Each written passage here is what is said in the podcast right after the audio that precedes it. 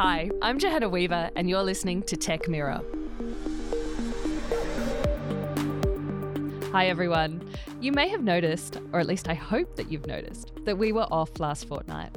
That's because I was in India taking part in the Australia India Leadership Dialogue, as well as progressing some exciting tech policy design projects with partners in India. I got to catch up with some truly exceptional people who are doing brilliant work on tech policy, and I'm really excited to have them onto the pod to talk about their work. For now, please enjoy this fabulous conversation that I had on my return with Tech Diversity's Luli Adeyemo. So, my guest today is Luli Adeyemo. She is the founder of the technology marketing agency Best Case Scenario, which I think is one of the best names for a company I've heard. She's also the director of Tech Diversity, an industry alliance championing tech diversity.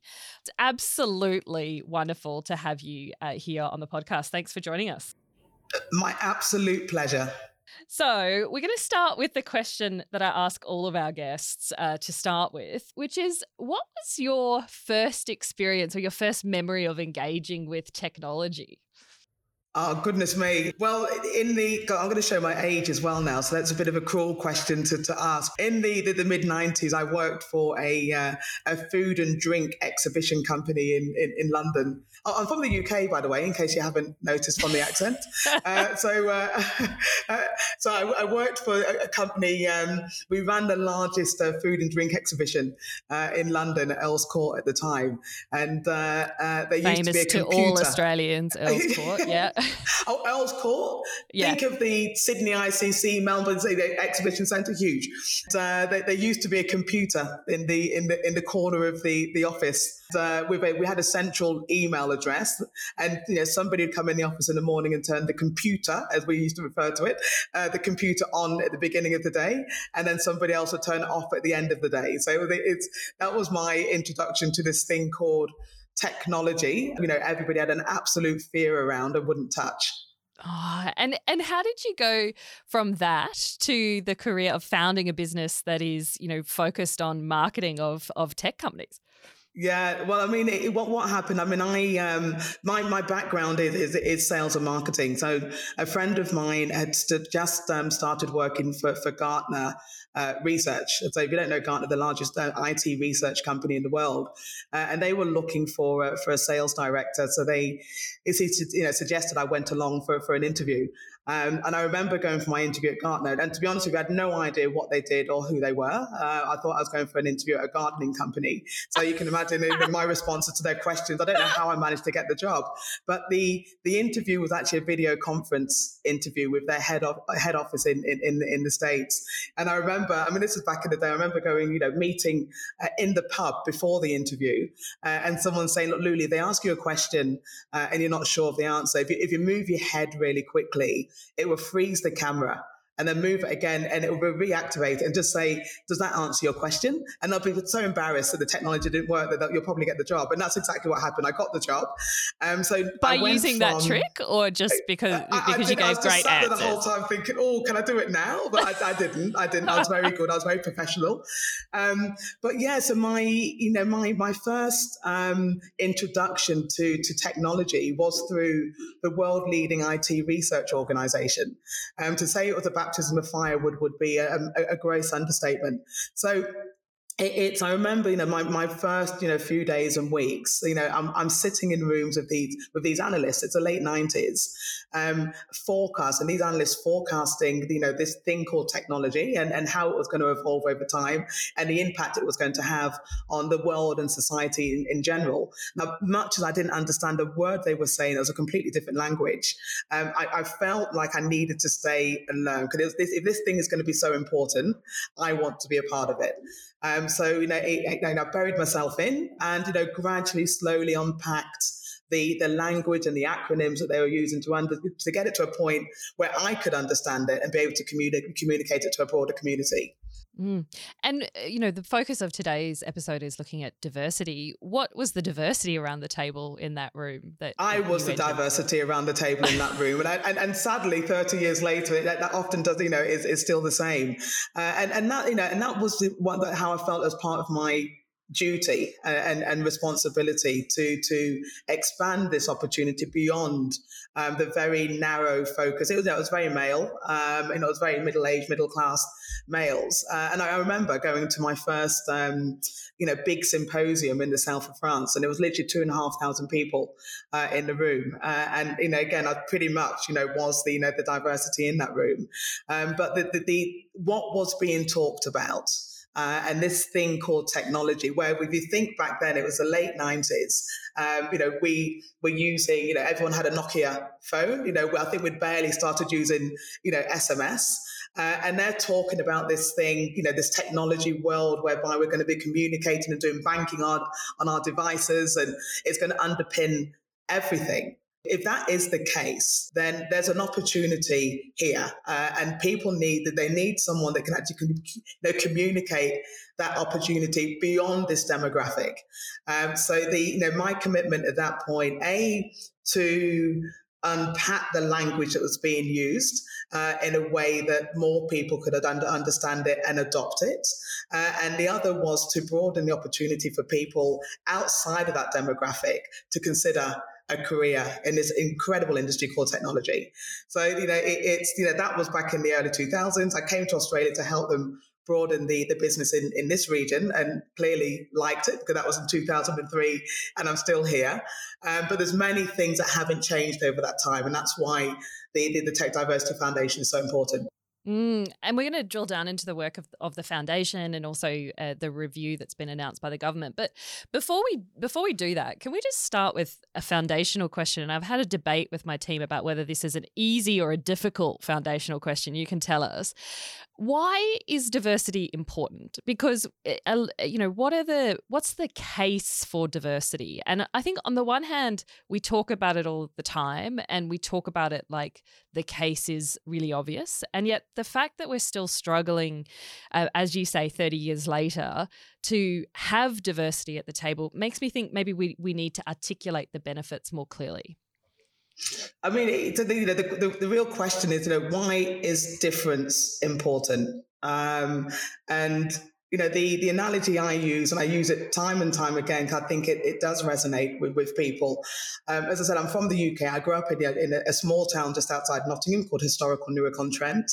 Uh, my football team, and sorry to use a football analogy for, for people that aren't sporting, but soccer, I think it, soccer, I think people soccer. so yes, yeah, yeah, yeah.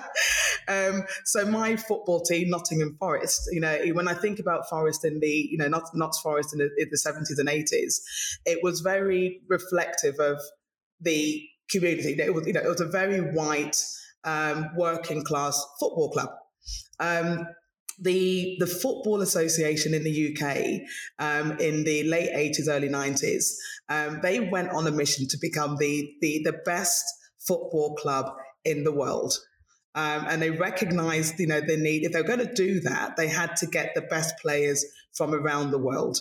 So this was an association that made a decision to, together, and they had a very audacious goal at the time, where the UK wasn't close to being the best football club in the world, to, to you know to change and shift that. What that meant is they they went around the world uh, actively recruiting the best players actively recruiting the best coaches, the best managers, and bringing them back to the UK and creating an, an environment for them to, to thrive and support this mission of being the best league in the world. If you look at the English Premier League now, it is the best league in the world. That's my unbiased opinion. If you look at the teams that underpin the English Premier League at the moment, you know, it's they're, they're, from all the players, the managers are from around the world. So why is difference important? I think that really hits the mark. If you want to be the best, you have to have the best. And that's the vein, and that's where the diversity piece comes in. You know, why why are we settling for mediocre by having you know an industry which is just reflective of one part of the demographic when you can be brilliant and have an industry that was reflective of the whole demographic? And especially given that technology is so embedded in everybody's lives, the fact that the technology is re- representative of such a small uh, part of everybody, it's kind yeah. of like a few bodies instead of the everybody's. Um, it's kind of it's madness, really.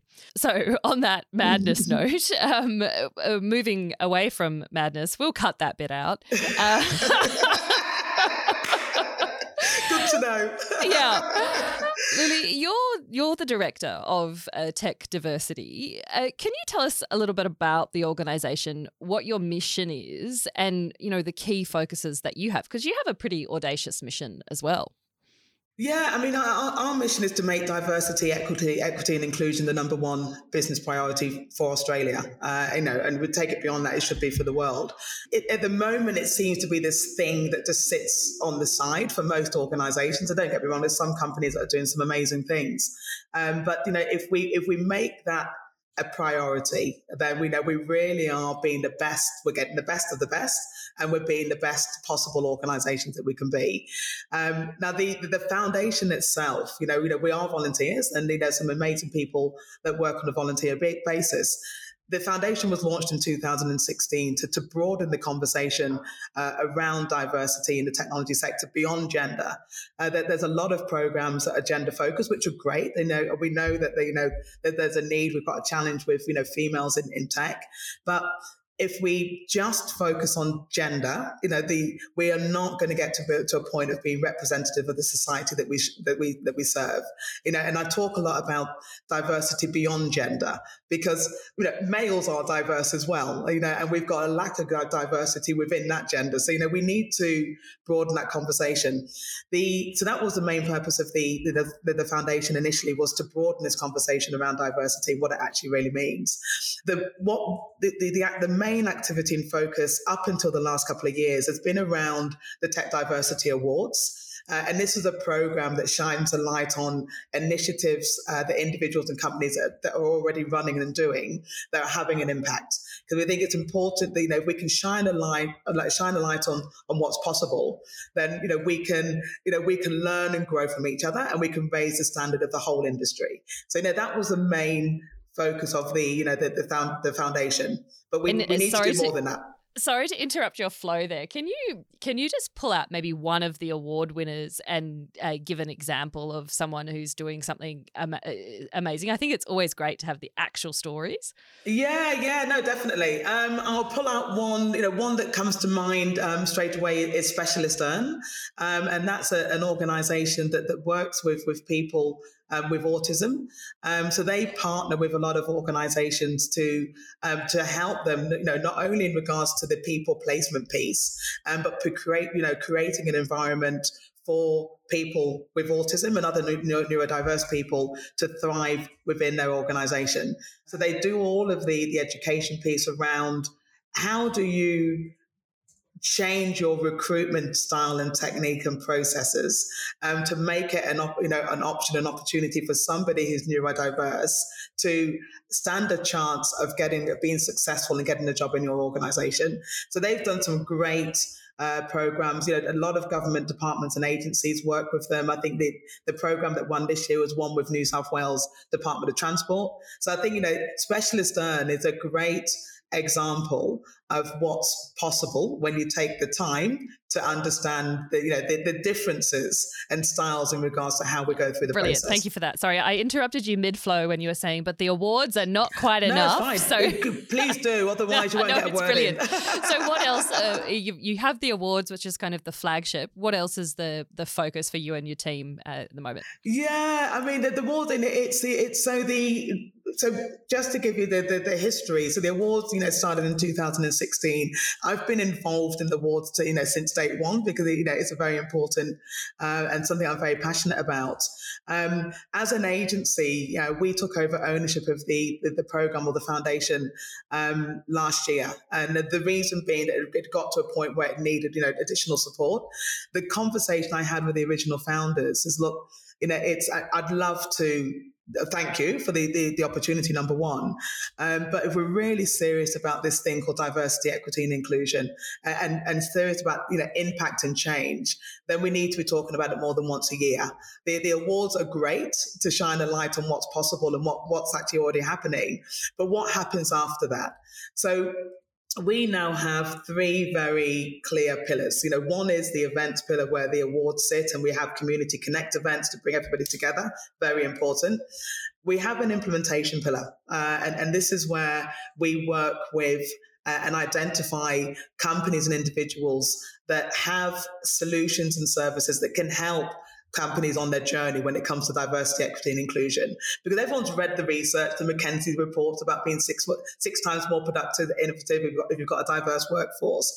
But the how bit is a real challenge. You know, how do I actually get this happening within my business? So, you know, as the foundation, we feel we have a role to play there in bringing the people that can help into the community so you can get access to that and, and start your progression and, and your improvement. The third pillar is our education pillar. Uh, and, and this is where, and I hope we get an opportunity to talk about this more. This is where our research piece sits. And you know, I think there's, you know, I've told you I come from Gartner, I come from a research background. As I believe, unless we can measure this thing called diversity, equity, and inclusion, and measure it in business metric term, terms, and measure the impact of change, it's, n- it's not going to get to a point of being a universal practice that we all adopt. So the, the research bit is important. Uh, and then lastly, within the education pillar, uh, we have just launched the, the Tech Diversity Academy.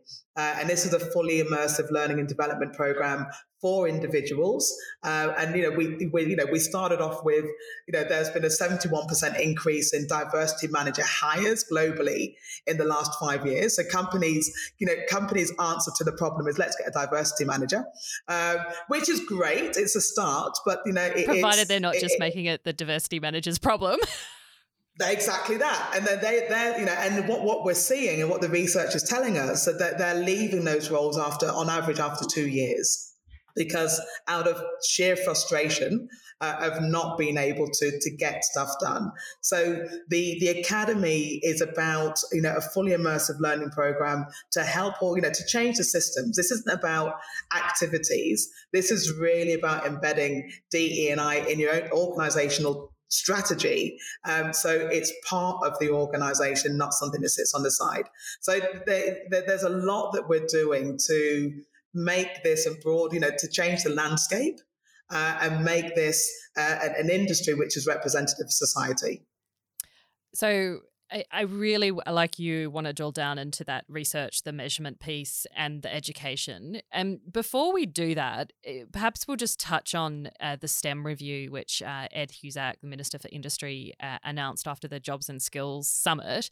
This was a, what actually prompted me to reach out to you because I, I read a piece that you wrote for uh, InnovationAus, uh, basically saying we needed to expand the scope of the review. And I thought that was a really interesting and, and thought provoking piece because to have, you know, I think the initial impression uh, when you look at a, a, announcement of a review like that is that you would expect, you know, the head of tech diversity to be on board and cheering, and you are on board and cheering, um, but also provided some really constructive comments. So, could you maybe talk us through what your what your what you like about the way that the review has been framed and what you would like to see included in the review then we can pick up on some of those themes uh, as we start to discuss the the the how of uh, incorporating diversity and creating that environment in which everyone can thrive.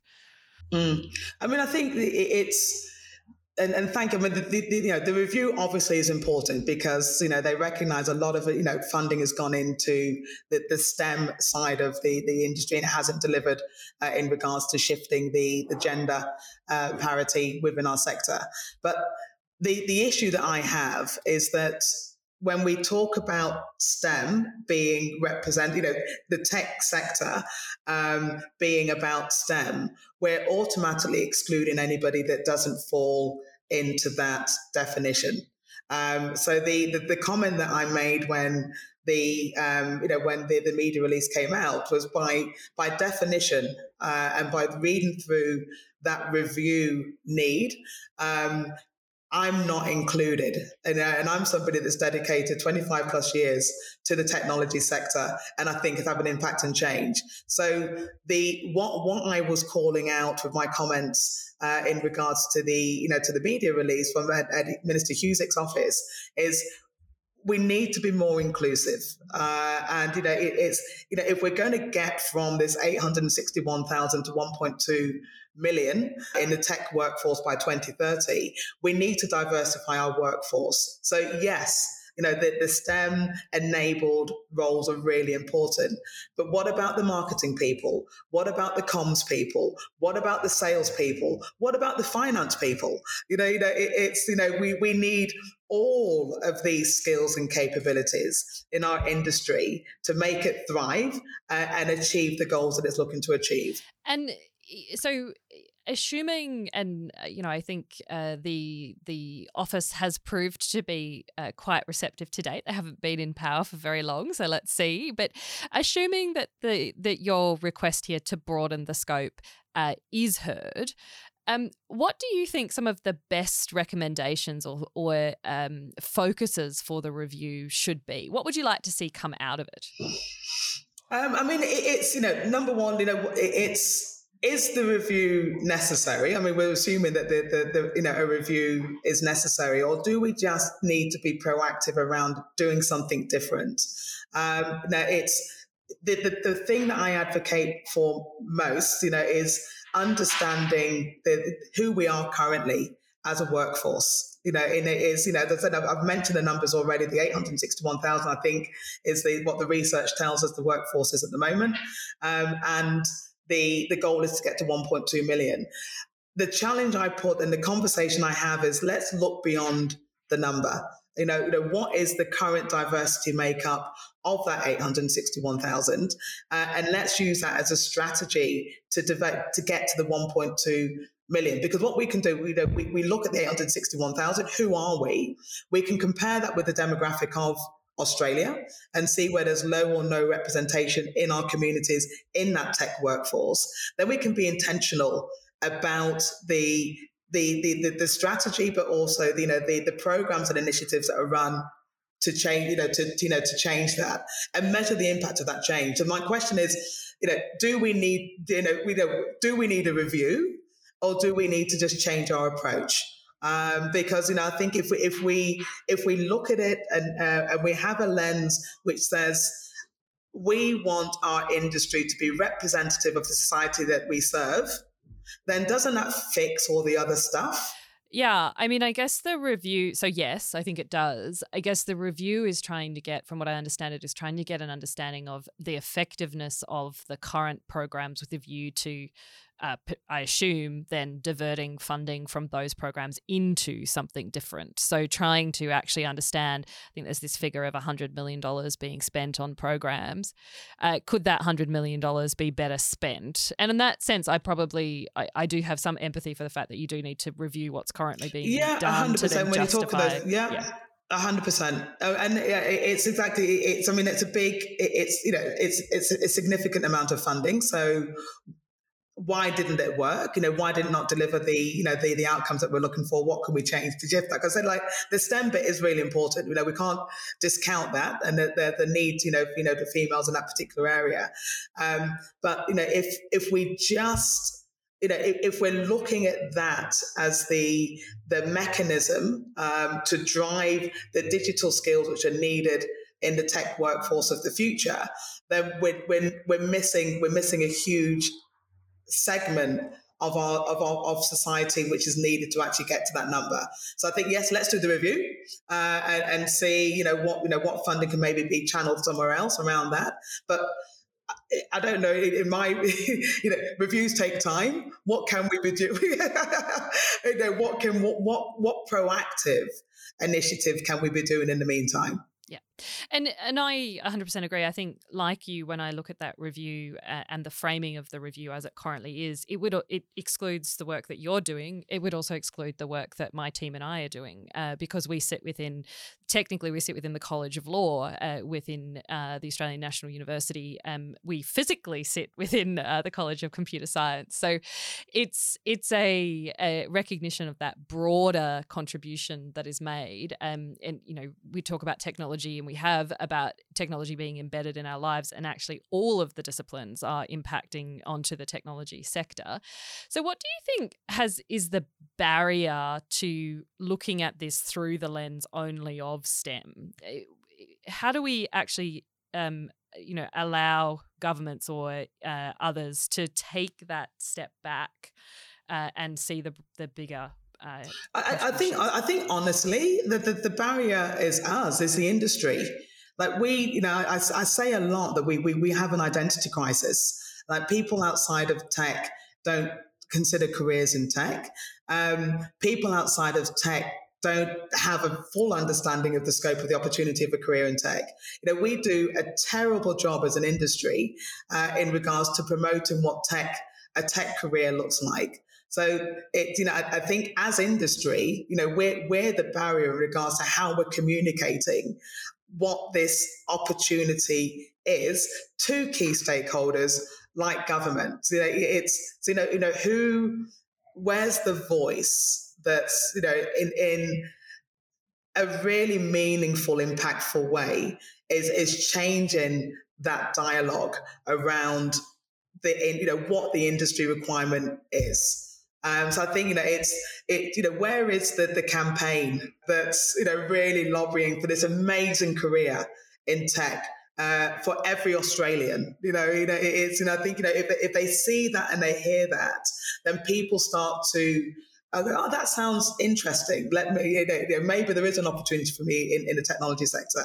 But I, I never see anything of that magnitude um, that really draws people in uh, to an understanding of what this industry is beyond what they, um, they, they perceive it to be, which is this STEM engineering type developer um, uh, industry. Yeah, and the the moving away from this perception that technology uh, only to be in the tech sector you have to be a technical person. Um, exactly. so much broader. Yeah. We, exactly. we we we launched the so with the the awards program this year we we launched um because the awards program is very um um. Uh, industry category focus. So there's a business category, government, education, awkward stuff. Um, but we we launched um, a tech for good um, category this year. And the reason why we did that, one of the main reasons we did that, is because people don't draw the correlation between their values and what's important to them in their everyday life and the role that technology plays. Um, so the, the, the subcategories for that were you know environmental impact, social impact, social impact, health and well-being, uh, accessibility and inclusion. Uh, and the story that went was that was that we need people that understand the problems in these areas to be part of the design of the solution. Uh, so you know to you know to shift that perception that techno you know that, that being in the industry is all about being a technologist. Um, you know where are the you know the experts you know the the, the artists the people that can help design solutions. And I've definitely been in environments where you know the tech has, you know, you know the tech's been designed by one particular part of the demographic without taking into consideration other parts of the demographic. So it doesn't work for everybody.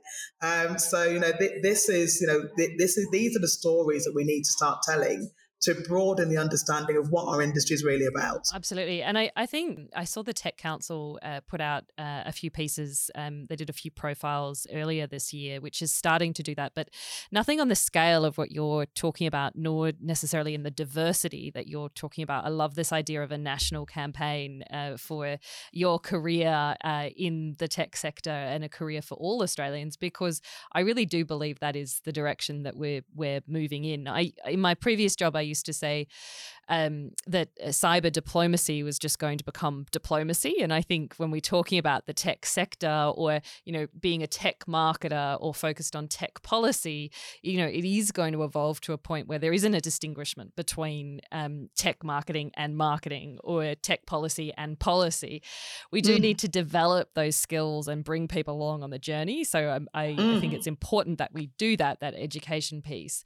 Um, but the the end goal um, will be that this is something that all Australians, all people, um, uh, can speak to with a degree mm. of sophistication and not be afraid of this idea of technology. I, I, I, physically see it when you know when I you know I'm at a dinner party and people ask what you do, uh, and I excitedly as I work in the technology sector, and you see them shut down like because of the perception around what that really means. Yeah, yeah. Whilst reaching for their phone uh, or getting into their car with exactly. their, their GPS. Without, exactly. Yeah, yeah, yeah, yeah. So uh, we've spoken a little bit about the government review. Uh, you also speak very eloquently about the role for business and community. So maybe you can you can tell us a, a little bit more about what you're calling for business and and community leaders to be doing uh, from a diversity perspective. Mm. And I think you know, I think you know, business and community play a, a big part and a big role. Uh, and I think you know, which you know, what comes first, the business part or the, the community piece. Um, I, I, think it, it's up to business to to engage community around the opportunity because if people don't know what what they don't know, if as a business, you know, I'm, I'm you know, I, I, would love it to happen as an industry, but say if as a business you make a decision that you want to be representative of the society that you serve, representative of the customers that you rely on, then what are the community, you know, how are you going to actuate that with communities? I think, you know, funding, uh, you know, needs to go into local communities to, and again, it, it could be, you know, simple ad campaigns um, what are the industry groups on the ground, uh, the community groups on the ground that you can be working with, with you know, disadvantaged groups, minority groups, to create a pathway for them to come into your organization. So I think you know, business has a huge role to play in that. They have the, they have the need, and it's, it's they've got the funds, but importantly, they have the need. Like you know, there, there's a there's a skills shortage that we have in our industry. Uh, so, you know, unless you change your approach, we can't eat all, all keep going to the same people and stealing people from other companies. We, we've got to create a new career talent pool on the ground with communities and measure it as well which i think um, to come to measure come back it. to that yeah measure it so i, I don't know i don't know if you if you've come across um, the diversity atlas platform. And I'm, and I'm going I will give them a shameless plug, but I think people need to understand the potential this gives us as not just as the tech sector, industry eh, on the whole. I mean, you know, if the you know, United Nations, it's good enough for United Nations, they're using them. I think it's good enough for us. Um, so it, it's the, the Diversity Atlas platform is the most comprehensive tool I've seen to help organizations, governments, understand who they are. And, you know, it's the data sets that sit behind this platform. Um, so, you know, you know, every First Nations language, every mob, every religion, world belief, it's insane. So it doesn't matter who you are, when you participate in one of their studies, you will be represented. You're not ticking other, uh, you will be represented. So the richness of information you get around who your people are. You know how can you really claim to be fully inclusive and serving your you know your workforce really well if you've got no idea who they are? You know we we do it on the front end with our customers. We spend you know there's a reason why marketing automation tools is a multi-billion dollar industry because we want to know everything about our customers what they're doing when they're doing it how they're doing it so we can sell much more stuff to them and, and, and find loyalty. But when it comes to our workforce who apparently is our most important asset we know nothing about our people to you know to you know to really create a fully inclusive environment so the call out that i have to to business to, to government to the tech association like the tech council is let's understand who we are as an industry. Uh, and let's understand how that compares to the demographic. We can pull in third party data very easily to do that comparison. And let's drive, use that to drive the strategy, which I mentioned before, and measure the impact of change. Like the, know, having that data driven insight for impact and change is what's going to make the difference. Otherwise, I don't want to be here in another 10, 20 years' time, you know, having the same conversation. And I think you know, unless we're intentional, like the English Premier League, uh, in working together as an industry to prioritize us to be the best we can be, we're not going to get there. And the diversity atlas that you're describing there is that uh, basically a tool that's available that uh, organizations can use to understand the diversity of their own organizations, or is it something that goes into sort of a central database? No, no, no. It, it's you know no. I mean it, both. I mean it's you know AWS have just done a, a huge global study of their workforce with diversity atlas. So yes, it's something that individual companies can use with my tech diversity hat on, you know, I want to understand the diversity makeup of our industry. Um, so you know what what I'm calling for is the industry to come together, you know, the, you know the uh, and participate in a national study so we can understand who we are. That, that that's my big call out. So you know whether that comes through the Tech Council, whether it comes through the the, the federal government, whether it comes through, let's recognize we need to come together as an industry and understand who we are and then be intentional about who we want to be. Yeah. And I think it's so powerful to have that baseline metrics. There's no excuse not to have it. It measures change over time, but as you say, it also then provides you with the ability to measure impact over time, which then builds the case uh, for for uh, diversity uh, over time as well. So I'm going to add my voice to that uh, that call for action. You you said you were going to shamelessly plug uh, the diversity atlas. I would also like you to shamelessly plug uh, the diversity pledge that you have, um, which in advance I will say uh, the Tech Policy Design Centre has just taken this afternoon. Bravo, thank you very much. yeah, I mean, you know, the, the, the, pledge, you know, to get to half a million pledges by 2025, it's people, the, the, conversation around diversity, equity, and inclusion sometimes can seem like a big conversation, you know, and people, you know, shy away from it and, and don't know where to begin. The diversity, the tech diversity pledge is a small step that we encourage every company, every every individual to do, and it's it's recognizing the influence and impact you can have as an individual uh, in regards to improving the inclusion within your company. So, and it's you know we give you know small things that you can do on a daily basis. So, and you know the one that, that I always have loved and still love is you know speaking to someone in the company that you haven't spoken to before, uh, and it, it, you know step because it, it's we you know, we're creatures of habit. Um, you know, we, we tend to talk to the people that we, that are like us, uh, that we relate to. Know, so you know, it's you know, stepping outside of that, so, you know, you'll be surprised you know the connections that you can make easily with people that you would never have considered speaking to before so it's things like that that we want to encourage individuals to do uh, but then also you know encourage other people there or you know their companies to do it as well so it, it's it's starting the understanding around this thing called diversity, but also the role that you know, I have a role to play as well. It's not just about the senior leadership team and the senior. I have a role. We all have a role to play in this. And and one of the um, one of the ones the the uh, elements of the pledge that jumped out to me, you referred to talk to someone you haven't spoken to in an organisation like mine, with it where we sort of speak to each other intimately on a daily basis. That one doesn't quite apply, but I I thought that the one that uh, I really love is the idea to assign gatekeepers during meetings to take stock of who is heard in the meetings, to observe who is interrupted, who is silent, who's been invited or left out when important decisions are made. And you know, I fear that I'm going to be the one one who does the most interrupting, so this is going to um, backfire on me. But I love be left out. exactly. But I, I mean, I love this, and so you know, I really would encourage people. We'll put a link uh, uh, in, in the pod notes, but I really would pe- encourage people to have a look at it. There are sort of the personal things you can do, but also the things you can do at, a, at an organizational level, and I think it's really practical. Um, the other piece that I wanted to jump out, uh, pull out is we've you've spoken a little bit at the start about the education piece, equipping people for impact. Uh, I I find often in the conversation around diversity, it focuses on the need for increased representation without recognition of we need to be providing um, support to encourage um, diversity in an inclusive way.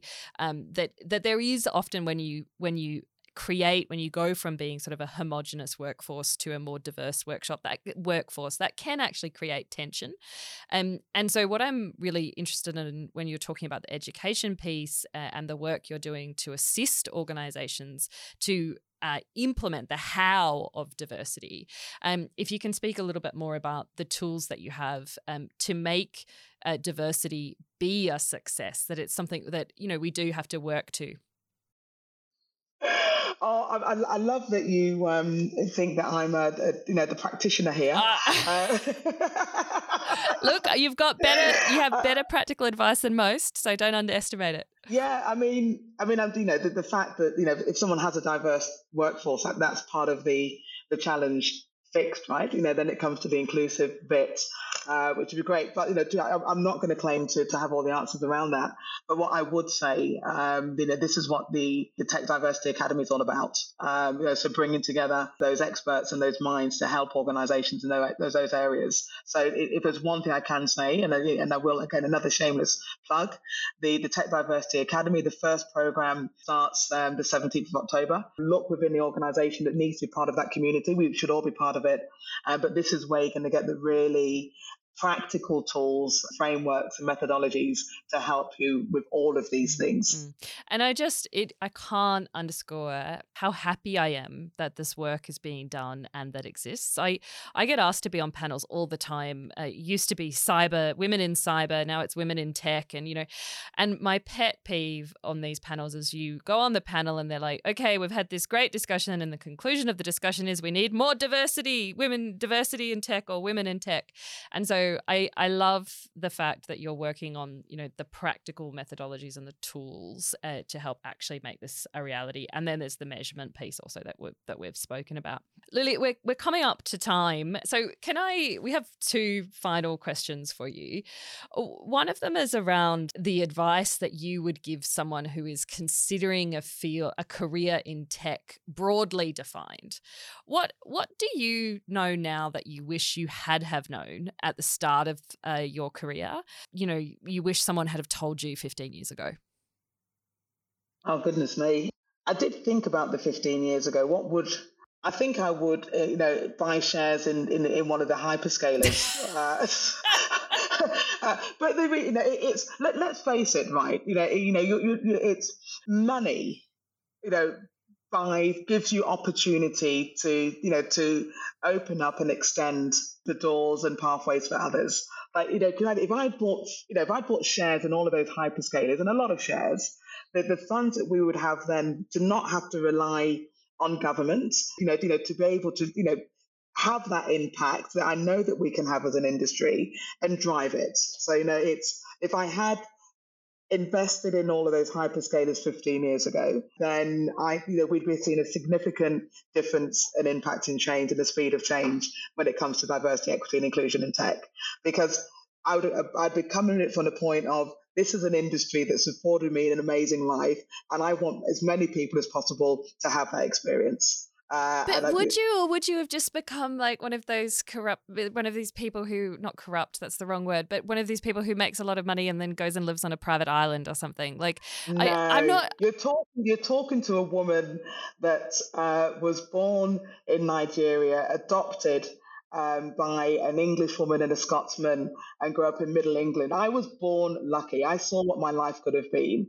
Uh, and and I, have seen the opportunities that I've been afforded by luck. So you know when they, when they say pay it forward, no, like you know it, it, it's you know it's it's I, I genuinely believe that it's an incredible industry, and you know we're doing an injustice to many minority groups, uh, many people in society by not making it accessible to them. So that campaign that I was talking about, I would do the best campaign, like everybody would be knocking on the door for tech with the campaign. I would like Nike and Coke would be like that campaign that's been run by Tech Diversity. We need some of that. That's what I would do. Just do it for the tech industry. I love it. I love it. Fabulous. Yeah. Yeah. And the final question that we ask people, uh, all of our guests, is what would you recommend our listeners uh, to to read or get involved in? Obviously, there's the Academy. Recommend the Pledge to everybody. Um, uh, the Diversity Atlas. Uh, these are all excellent resources that we'll will add links to. Is there anything that you that you have read that has particularly informed uh, or shaped your thinking, or any, anything you would recommend for others? Hundred percent. Read the innovation papers. Yes, um, yes, great. So this is like you know, it, it's. I did think it could be. It's so the innovation papers for those you know listeners that, that haven't come across it. This was launched last month in, in Canberra by James Riley and, and Corey McLeod. What I love about the innovation papers is it reframes the definition of innovation. I think when people hear innovation again, they presume we're talking about technology, uh, as opposed to innovation in thinking, innovation in processes I think you know it, it's you know you know I'm I'm not going to say you know Brene Brown or you know it's, you know but the, the, the, you know reading the innovation papers is a real insight to the opportunity that is being put forward and the diverse you know thinking around innovation has been put forward to challenge and improvement for our society and economy as a whole so you know i for me you know you know in regards to the you know inspirational things that i've read in the last the, the last few months the innovation papers blew me away so you know well done to InnovationAus for doing that but everybody you know read the innovation paper Brilliant. I agree. I 100% endorse that recommendation. Um, and for those who are looking at looking for a, a slightly uh, uh, interesting, more diverse telling of the history of the internet, I would recommend Claire L. Evans' Broad Band, broadband being two separate words, which sort of tell, retells the story of the invention of the internet, but writes it's predominantly uh, rewriting women back into the story. So it's not the, the breadth of diversity that we've been talking about in this discussion, but it's a really well written book that I would uh, highly recommend. So I'll pop that one on the table as well for, for everybody.